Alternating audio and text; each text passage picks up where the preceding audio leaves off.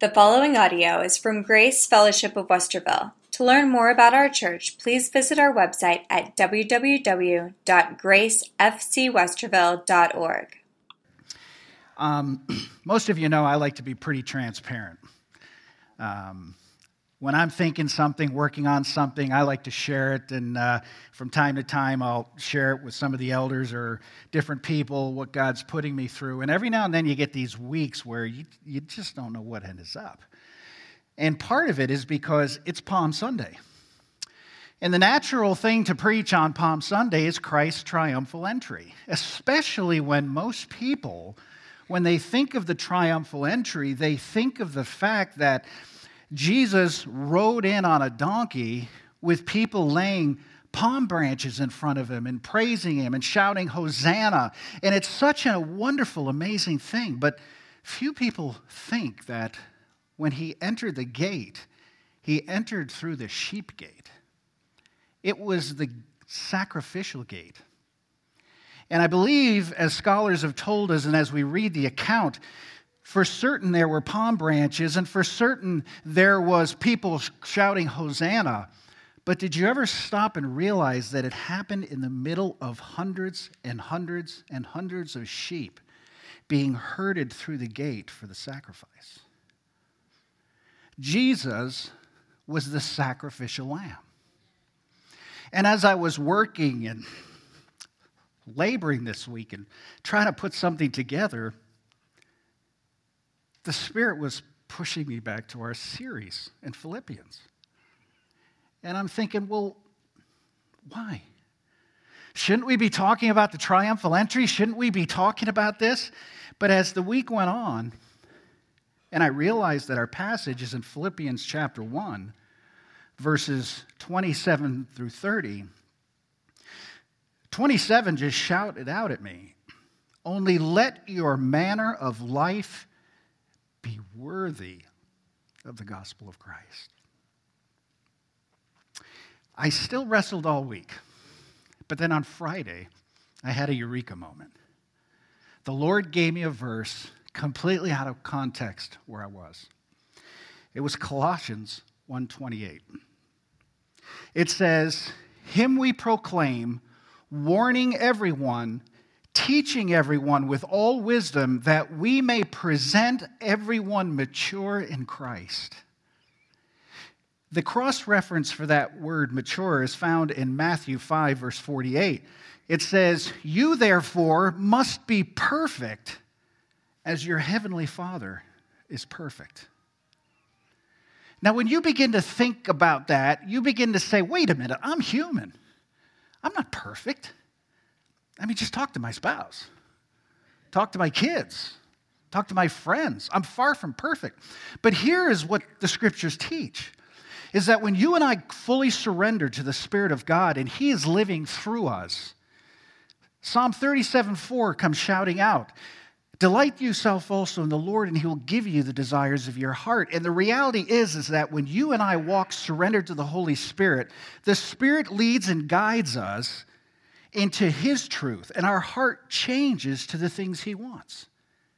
And then the things that should go in your life, naturally you want to get rid of. And those that should be there, you embrace. So, as I thought about this whole reality and this triumphal entry, and then went back to Philippians, it was very clear to me because, as Colossians 1:28 says, it's my responsibility to present everyone mature in Christ. And so the message is literally our maturity. And so Paul says in Philippians 27 through 30, only let your life, let your manner of life be worthy of the gospel of Christ, so that whether I come and see you or am absent, I may hear of you that you are standing firm in the Spirit, with one mind, striving side by side for the faith of the gospel and not frightened in anything by your opponents. This is a clear sign to them of their destruction, but of your salvation, and that from God. So last week we looked at this amazing story of our death benefits and how what is awaiting for every one of us who are in Christ when we get to glory and all the tremendous benefits. But when Paul said earlier, for me to live is Christ, this wasn't a declaration for himself, it was a declaration for all of us to live in Christ. So every Christian must learn the principle that privilege implies responsibility. Certainly not responsibility to attain it, but responsibility as a result of it. Uh, let me illustrate this uh, with an Old English king. Henry uh, was uh, a very irresponsible man. Uh, Henry loved carousing with his friends. He wanted no responsibilities, he just lived for himself. But then one day, the old king passed away. Henry realized that he didn't own the crown because of any virtue in himself. But he purposed in his heart from that point on to live worthy of the crown that was now his. He doesn't hold the crown through any virtue, but he is going to represent it at the best of his ability. And becoming king produced such a change in Henry that from this point on, Henry V became one of the greatest kings in Israel or in uh, England's history. In a similar way, Christians are to live worthy of our spiritual possessions. If you're a Christian, you do not hold your possession in Christ through any virtue of your own. What you have is only come as a free gift from the King of Kings. But having it, you must live worthy of your calling. Old things are to be put away, all things are to become new. And this is the point of this section in Philippians. Paul has spoken of the privileges that Christians have in Christ. He now speaks of their obligations. Are they fulfilling their duties as Christians? Do they stand together against increased opposition? Are they faithful in prayer? Do they draw together in love, having their fellowship enriched by the Holy Spirit? Are they one in mind and purpose? If these things are so, Paul has reason to rejoice. They will be mature Christians affecting the world around them for the cause of Christ. Now, perhaps there has never been a time in history when true Christians have lived more like those who are in the world and have shined less for Christ. Unfortunately, it can be said of many churches today as they try to adopt their philosophy and their preaching to attract people. And as a result, the churches are full of unsaved people, and the ministry is quenched. The Holy Spirit is quenched. So, what Paul is doing here now is he is beginning to draw everyone's attention to our citizenship. And he's going to shift into a gear that these uh, people at Philippi, these Roman citizens, are going to really begin to understand. Paul teaches this truth in verse 27 by means of a word that's so hard to translate. It's often translated with six words, and they are conduct yourself in a manner worthy. Or, as our English Standard Version says, let your manner of life be worthy. In the literal Greek, it actually is written out like this Only worthy of the glad tidings of the Christ, conduct yourself. Now, the word that is so hard to translate is the Greek word poletio, and it's based on a noun meaning city. The Greeks called it a polis.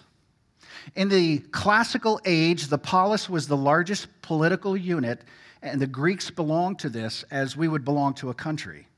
Consequently, the noun actually refers to citizenship and the verb means to conduct oneself worthy as a citizen of a city state. Now, even the translation city state was not that good in the eyes of the Greek because anyone can be a member of a city and not feel like they're a part of it. And it's greater than country because you can live in a country and not be involved in the politics or government, but this was not possible for the Greeks who lived in a Greek polis. The polis was his life. Its laws were part of his being. Its customs were something of which he was proud. He knew all about it, he knew practically everybody in it, and the polis demanded his complete loyalty, and he gave it willingly and joyfully. To him, it was the best part of his life. And so it's from this angle that Paul is now taking these Philippians to understand that there is a new citizenship. There is a new thing here that they're a part of if they've accepted Christ as their Savior. It was this conception of the city state that led the uproar against Paul uh, in Ephesus and many other cities that he went to. He was literally upsetting the apple cart with talk of a new allegiance, a new citizenship. And this was tough for these people to get their hands around because they knew loyalty, they knew citizenship, and it was to Rome. And now Paul is talking about a new citizenship, a new place. All of this is directly applicable to the responsibility of Christians.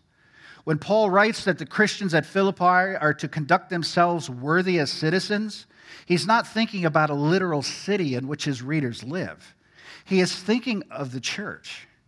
And in this context, his admonition to point men to active living responsibility within his church and as citizens of heaven.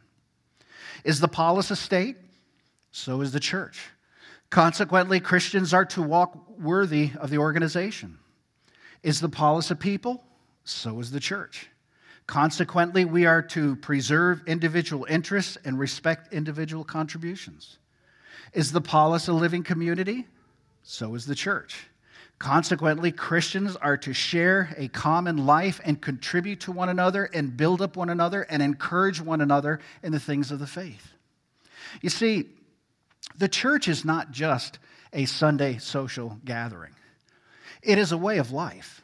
It is a way of life that God has set up where you and I can learn the things of the Word, that we can learn how to follow the Holy Spirit, that we can learn how to build up one another, spend time with one another, encourage one another, be with one another in prayer and support. So, if your pastor gets on you because he hasn't seen you, it's not because he's trying to pad the numbers. It's because he knows that this is your citizenship. He knows that this is where you grow and understand and develop your heart to walk with Christ. It's much easier to find your way through life when you're not always trying to find God's will. Now, what do I mean by that? You and I are so focused, we human beings, we Christian, frail human beings, that as we're walking in life in this direction, we're constantly trying to find God's will for our life. God's will for our life. And we struggle sometimes to, to find that direction. But when we're actively learning in the things of the church, in the things of the Spirit, in the things of the Word of God, we begin to realize that it's not about God's will in my life, it's about my life being conformed to His leading. And you learn that in a body of believers where Christ is at the center. There are always going to be problems when Christians forget any of these aspects.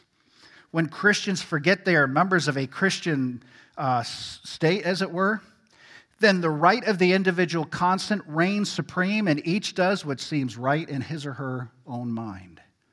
When the organization dominates, individual is suppressed, and it may take a Martin Luther type intervention to reestablish the relationship God intended between Christians and God. And as I said, we see this in many churches today who have adopted this worldly ministry in an attempt to track people into their membership. The Bible is adapted to their culture rather than the culture being adapted to the Bible. The result is that the church is watered down right from the start. Here at Grace, we do not seek growth, we seek surrender. We seek to learn to build up one another in this polis, as it was, to be the church led by the Holy Spirit so that our manner of life will always be worthy of the gospel of Christ. Then it is Christ who gives the increase. And it's on his terms and in his will. So, Paul did not want the Christians at Philippi to omit any of these elements, and neither should we knowing ourselves to be members of a living community of which Jesus Christ is the head, is the one formula that builds our focus and causes us to be dedicated to his purpose. So, as Paul addresses Philippi, he takes all this understanding because the Romans were the same way. Their loyalty was strong. He takes this then, and now he focuses it on the people at Philippi. And further light is shed upon this verse by the fact that Philippi enjoyed a privileged relationship to Rome. Prior to the great civil war in which Octavian finally defeated Antony, Philippi was like any other city in the region. And when the defeat took place and his people took over, an allegiance changed, desire changed to be like Rome. And so they accepted Roman leadership with pleasure. They accepted Roman conduct as a badge of honor, and they were excited to be Romans. Roman law was practiced by the local civil administration, and as far as possible, this far out front uh, city and the far frontier of the Roman Empire, Philippi, adapted to all the Roman customs. And to be a colony was something of which they were very, very proud. And this is why when Paul began to preach, they got so shook up about what he was saying. In fact, in Acts chapter 16, verses 20 and 21, they take Paul before the magistrate, and when they brought them, they said, These men are Jews, and they are disrupting our city. They advocate customs that are not lawful for us as Romans to accept or practice. You see, immediately they knew that there was a different allegiance Paul was preaching. They knew what allegiance was, and it was to Rome. And so they panicked and they dragged him before the magistrate. This explains why Paul's phrase, let your manner of life be worthy of the gospel of Christ, is so significant. Paul knew how proud the Philippians were of their earthly citizenship. He knew that they allowed it to affect not only their laws, but their city and their whole uh, group of, of social customs and daily conduct. So, how much more were they to be proud of their citizenship in heaven? How much more were they to understand and be excited, knowing that their influence as Romans was to influence everyone in the region for Rome? Now they have a whole new allegiance.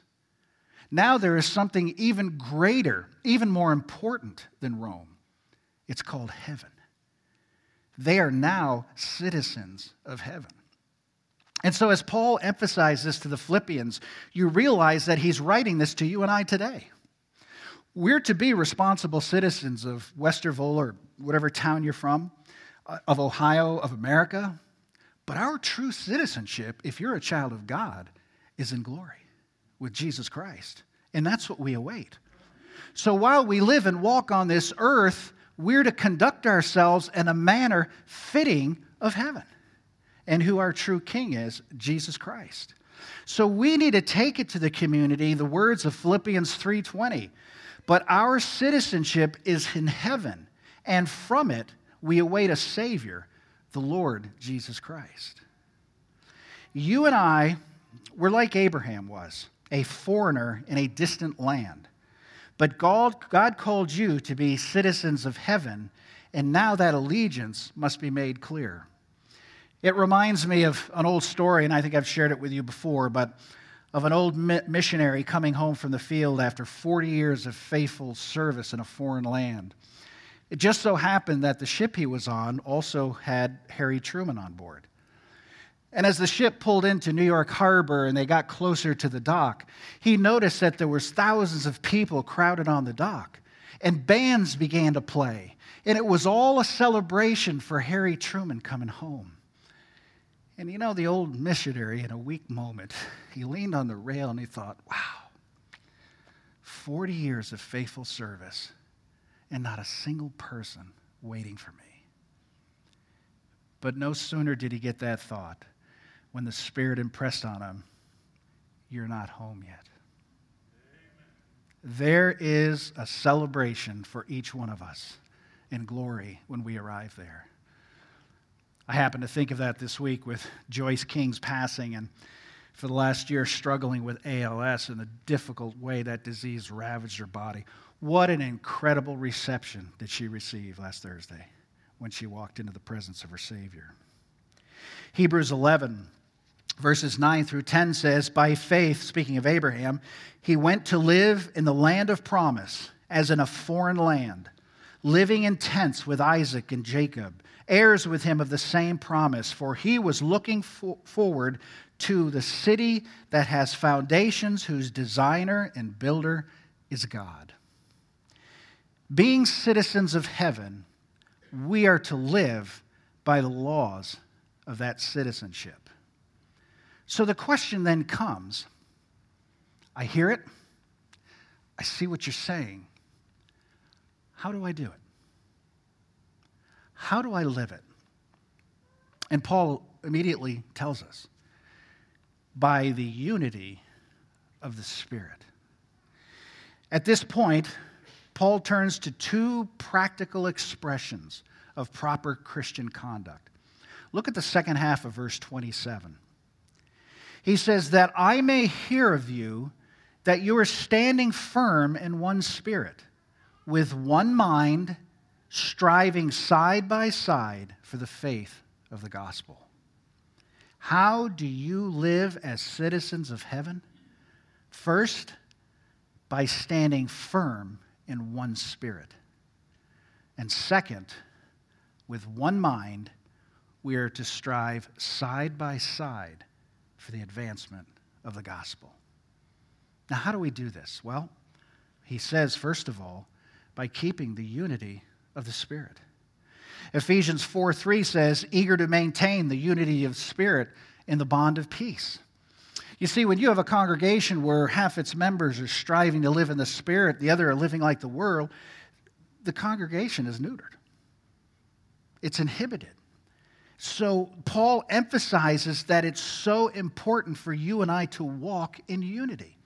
And if we're not in unity, we're to be into the Word, into prayer, in amongst our brothers and sisters to learn how this unity builds. You probably have Christian friends that you talk about something or open a passage and you start to say something and they say, I was thinking that very thing. Or, I can't believe you said that. that. That was on my mind too. And you begin to cultivate this heart, this oneness with the Spirit. And the Holy Spirit is guiding, as the scripture says, one of the responsibilities of the Holy Spirit is to guide us into all truth. And that's what he's doing. And when Christian brothers and sisters are of the same mind, of the same purpose, of the same goals, then God can mightily use that organization. And see, Philippians understood a single mind in the purpose of Rome. Now they're learning through the blood of Christ and sanctification and everything that goes with it, our mind is now singled towards glory. And it doesn't mean you walk around with your heads in the clouds, it means that you walk around with the Spirit leading your every step. Then, when trials come into your life, God, it's going to be tough. You allowed it, so take me, take me through it. And your hope and strength is in the Lord, not yourself to get through it. When you trust Him in the good things, when you trust Him, when people come to you and want to know, how come you have this faith? You have the ability to share with all confidence what Christ has done in you. Christians should not be divided along different lines as we see. In fact, if we're going to be honest, Christians may be the most divided people in America. You know, you go into a community and you see First Baptist, Second Baptist, Third Baptist. Well, what happened to the Baptists? Aren't they in unity? You see it with all different kinds of faith and religions and everything. Everybody has this little doctrine, that little doctrine, and we present a pitch, a bifurcated picture to the world. God's people ought to be unified with one purpose and one way. In fact, Christians often are known as the only people who shoot their wounded right? With our criticism and our, and our anger sometimes, it gets, I mean, just talk to a Christian about politics, right? No, don't have to say anymore. But we are to be of one people. And, you know, this is what, the, what do you hear most in the news about Christians? They're hate mongers. They hate gays. They hate liberals. They hate this view. They hate that view. And what did Christ present when he was here on earth? A loving spirit offering grace and redemption. They were lovers of all people. They cared for all people. I'm always reminded, and forgive me if I repeat again, but I always go back to our story in John when they brought the adulterous woman before Jesus. You remember the story well. And they had caught her in the act. In fact, I think she was set up on purpose. And they brought her in front of Jesus, and according to the law, she should have been stoned. She should have been killed on the spot to uphold the law. And so every man crowded that courtyard, all with stones in their hands, ready to just wheel them at her because she was a violator. And you remember Jesus, as only Jesus could do. He writes in the sand and then he gets up and he says, Let he who's without sin cast the first stone. And all you could hear was the dropping of stones as they walked away from the eldest to the youngest because the elder knew better. And when they left, the young they left too.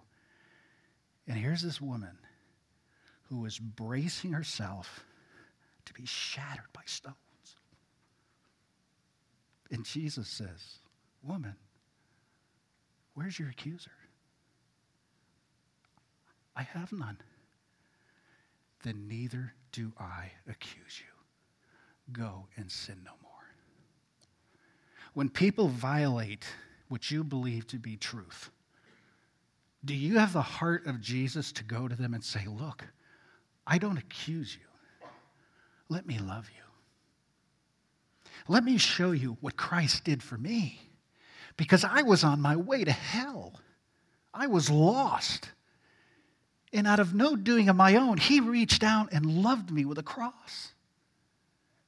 He triumphantly entered the city, and his triumph was suffering. His triumph was brutal suffering for me. I don't care what your manner of life is. I don't care what sin you have. I don't care what's got you off track. I just want you to know that I love you because Jesus loved me first. And I want to show that love to you. Would you listen to me? That's the heart we need to have. How do we live as citizens of heaven? By striving for the faith of the gospel. This expression will naturally flow from the first. If Christians will conduct themselves in a manner that leads to Christian unity, then they will find that this also leads them to strive together to advance the gospel of Christ. The result will be a purpose focused witness for Christ. Christians at Philippi knew what it meant to stand fast for the Roman culture, especially on the outer frontier of Rome. They knew the obligation that was theirs to advance Roman rule in the face of barbarianism. And in the same way, Paul would have them unite for the aggressive advancement of the faith. But in many ways, our faith has retreated today. When was the last time you shared the gospel with anybody? When was the last time you even thought about sharing the gospel with anybody? Remember, no one looked more earnestly at the return of Christ than Paul did. But Paul preached an active Christianity. He preached a total involvement of the polis and culture. That being the church, we should see as the day approaching our time occupied with spreading the gospel of Christ. E. Stanley Jones made a statement that's resonated with me because what we often hear today is this idea of look how bad the world is getting. I mean, look how bad it's getting. Well, you know, they've been saying that for 2,000 years.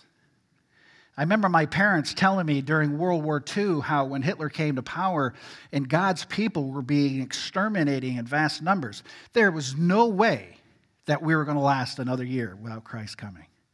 That's 75 years ago. Here's what the early church said the early church did not look in dismay, what has the world come to? But in delight, look what has come to the world. They saw not merely the ruin, but the resources to recover the ruin. They saw not merely that sin did abound, but that grace did abound much more. And the worse things got, the more they lived for Christ. And that is the message for you and I today on this Palm Sunday. As bad as this country gets, the more you and I are called on to live for Christ and show the difference.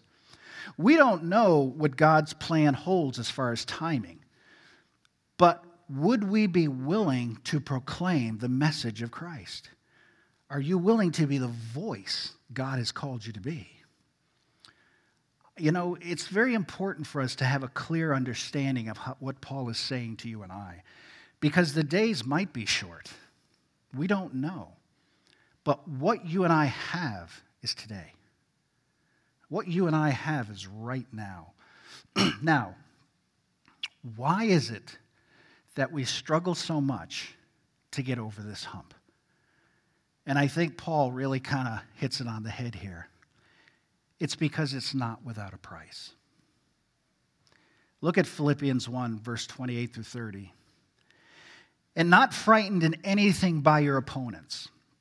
This is a clear sign to them of their destruction, but for your salvation and that from God. For it has been granted to you that for the sake of Christ you should not only believe in him, but also suffer for his sake, engaged in the same conflict that you saw I had and now hear that I still have.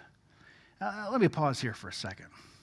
If there's one thing that gets my goat, it's the prosperity gospel. You know?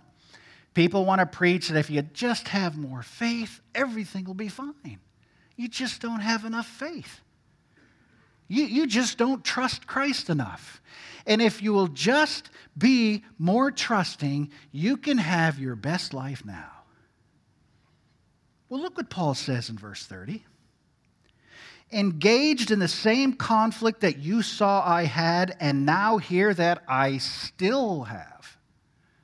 We're talking about Paul here. He's still in prison, he's still chained. His trial is not going away. And we're talking about Paul, one of the greatest Christians who ever lived. You see, Paul's lot in life was to spread the gospel, and part of his life was suffering. He rejoiced because it was God's will. And there was nothing more exciting for his life, nothing more powerful in his life to know that he was walking in the Spirit. And if that brought about suffering, so be it. If God be glorified, what else do I need? So he says in verse 29 For it has been granted to you. Now, when I hear that word granted, I think of something that I've really wanted for a long time and it's finally granted. You know? Uh, years ago, when, when I, my mother used to talk about uh, when she came to this country as an immigrant, that she filled out the papers and put everything in, and she had to wait, and she waited and waited and waited and waited. And then finally came the letter to her family that their citizenship had been granted and it was a time of immense elation and excitement. They were Americans, and they were just so happy.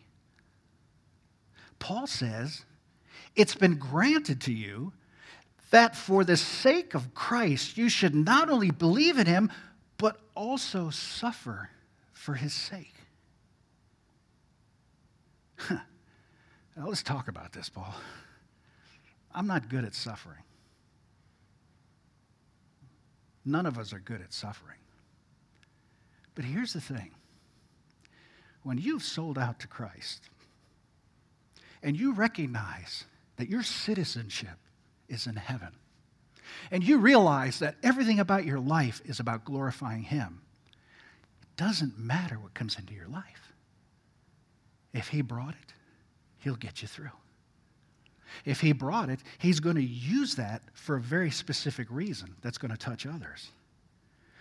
There's a sequence that apply to spiritual things that the order is largely unalterable. Sin brings death. Blessing follows obedience. Faithful in small things leads to faithful in many things. And surrendered Christian living leads to persecution. If you bear a proper witness for Christ and stand for Him, you'll receive persecution. We don't know where it comes from or who it comes from, but it will come. Why will it come? Because it's darkness versus light. The greatest example of this comes from the life of Jesus Christ. Jesus came into the world as the light of the world, but the world was in darkness and they did not want their deeds exposed. People could get along with the hypocrisy between one another, for humans are very unified in their hypocrisy. But when Christ came, it stopped. People could get along with pride, dishonesty, sexual perversion, legalism among themselves, but they could not in Christ's presence. So, in an attempt to remove the conviction, they crucified him, all the while following his plan to pay for the sins of the world. This is why so many Christians stay in the background and try to avoid this. But let me say something that is both a tremendous joy and a warning. Part of the persecution is proof of salvation. Look at verse 28 again. And not frightened in anything by our opponents. This is a clear sign to them of their destruction, but of your salvation. And it comes from God. Are you saying that God would allow persecution? Yeah, that's exactly what I'm saying. And when you're able to walk strong through it, it's proof of your heart. The word translated sign here is sometimes rendered token. In every case, the idea is of an undeniable manifestation of reality. It is not possible for a Christian to stand firm under persecution and for the world to dismiss it as nothing. It is evidence of a supernatural power. Consequently, it is a token of salvation to the Christian and of the destruction to those who don't believe. It is a yielding to the Spirit to live the Spirit filled life. And it is evident and clear when you're forced to live through persecution that your heart is not going to be moved to the left or to the right, but that you are going to trust Him in the middle of this conflict, no matter how difficult it seems to be and how little control you have over it. Human character by itself can dissolve under the pressure of life. And this is why many people are disheartened and even ruined by life. But Christians are to endure in the face of temptation and persecution. Moreover, the very fact that they endure is evidence that God has done a supernatural work in their heart. And this becomes evident to the world around them as well. Because when you hold up under difficult circumstances, people take notice. You're an encouragement to Christians. You're an encouragement to those who don't know Christ, and they want to know how on earth you stay floating when your life is full of holes. It may be that God will call you to bear up under persecution. It may be quiet and no one knows about it but God. But God knows. It may be very public, but God will work through that because He has granted it for you to watch Him work in every situation of life. Do you begin to understand why John the Baptist said in John 3:30, "He must increase and I must decrease." If it's the other way around, you simply can't last. If you are not daily surrendered to the leading of the Spirit, what do you really have? But self and self effort. Today is Palm Sunday. Christ's triumphal entry triumphal entry into the most significant, most difficult suffering the world has ever known. But it produced the greatest victory the world will ever, ever see. Jesus Christ rode in on that donkey willingly to lay down his life for you. Are you willing to walk worthy of the gospel of Jesus Christ? Let's pray. Father, you are an amazing God. And as you so clearly laid out the life that you've laid before us, it is a privilege that we'll probably never understand this side of glory. It is a privilege that only you knew in your mind. But I pray that your spirit would actively work on the hearts of everyone here. If there's anyone here who doesn't know you as Savior, they're here because they were invited or they're here just because of the time of the year. They've never had a relationship with you. I pray that today you would make them restless until they understand the meaning of being a citizen of heaven. I pray that you would bring them to us, Lord, to speak, that we might show them clearly how they can know, beyond a shadow of a doubt, that they have eternal life. And Lord, I pray for Christians, Lord, who will who are in need of changing direction.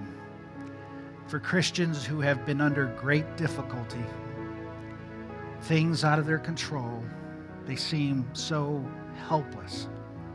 Help them to realize that this too is allowed by God for a greater purpose that will be realized when the heart is surrendered.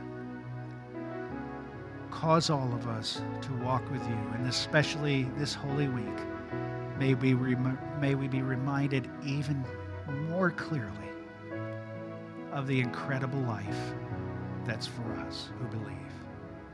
And we give you all the praise and glory in Christ's name.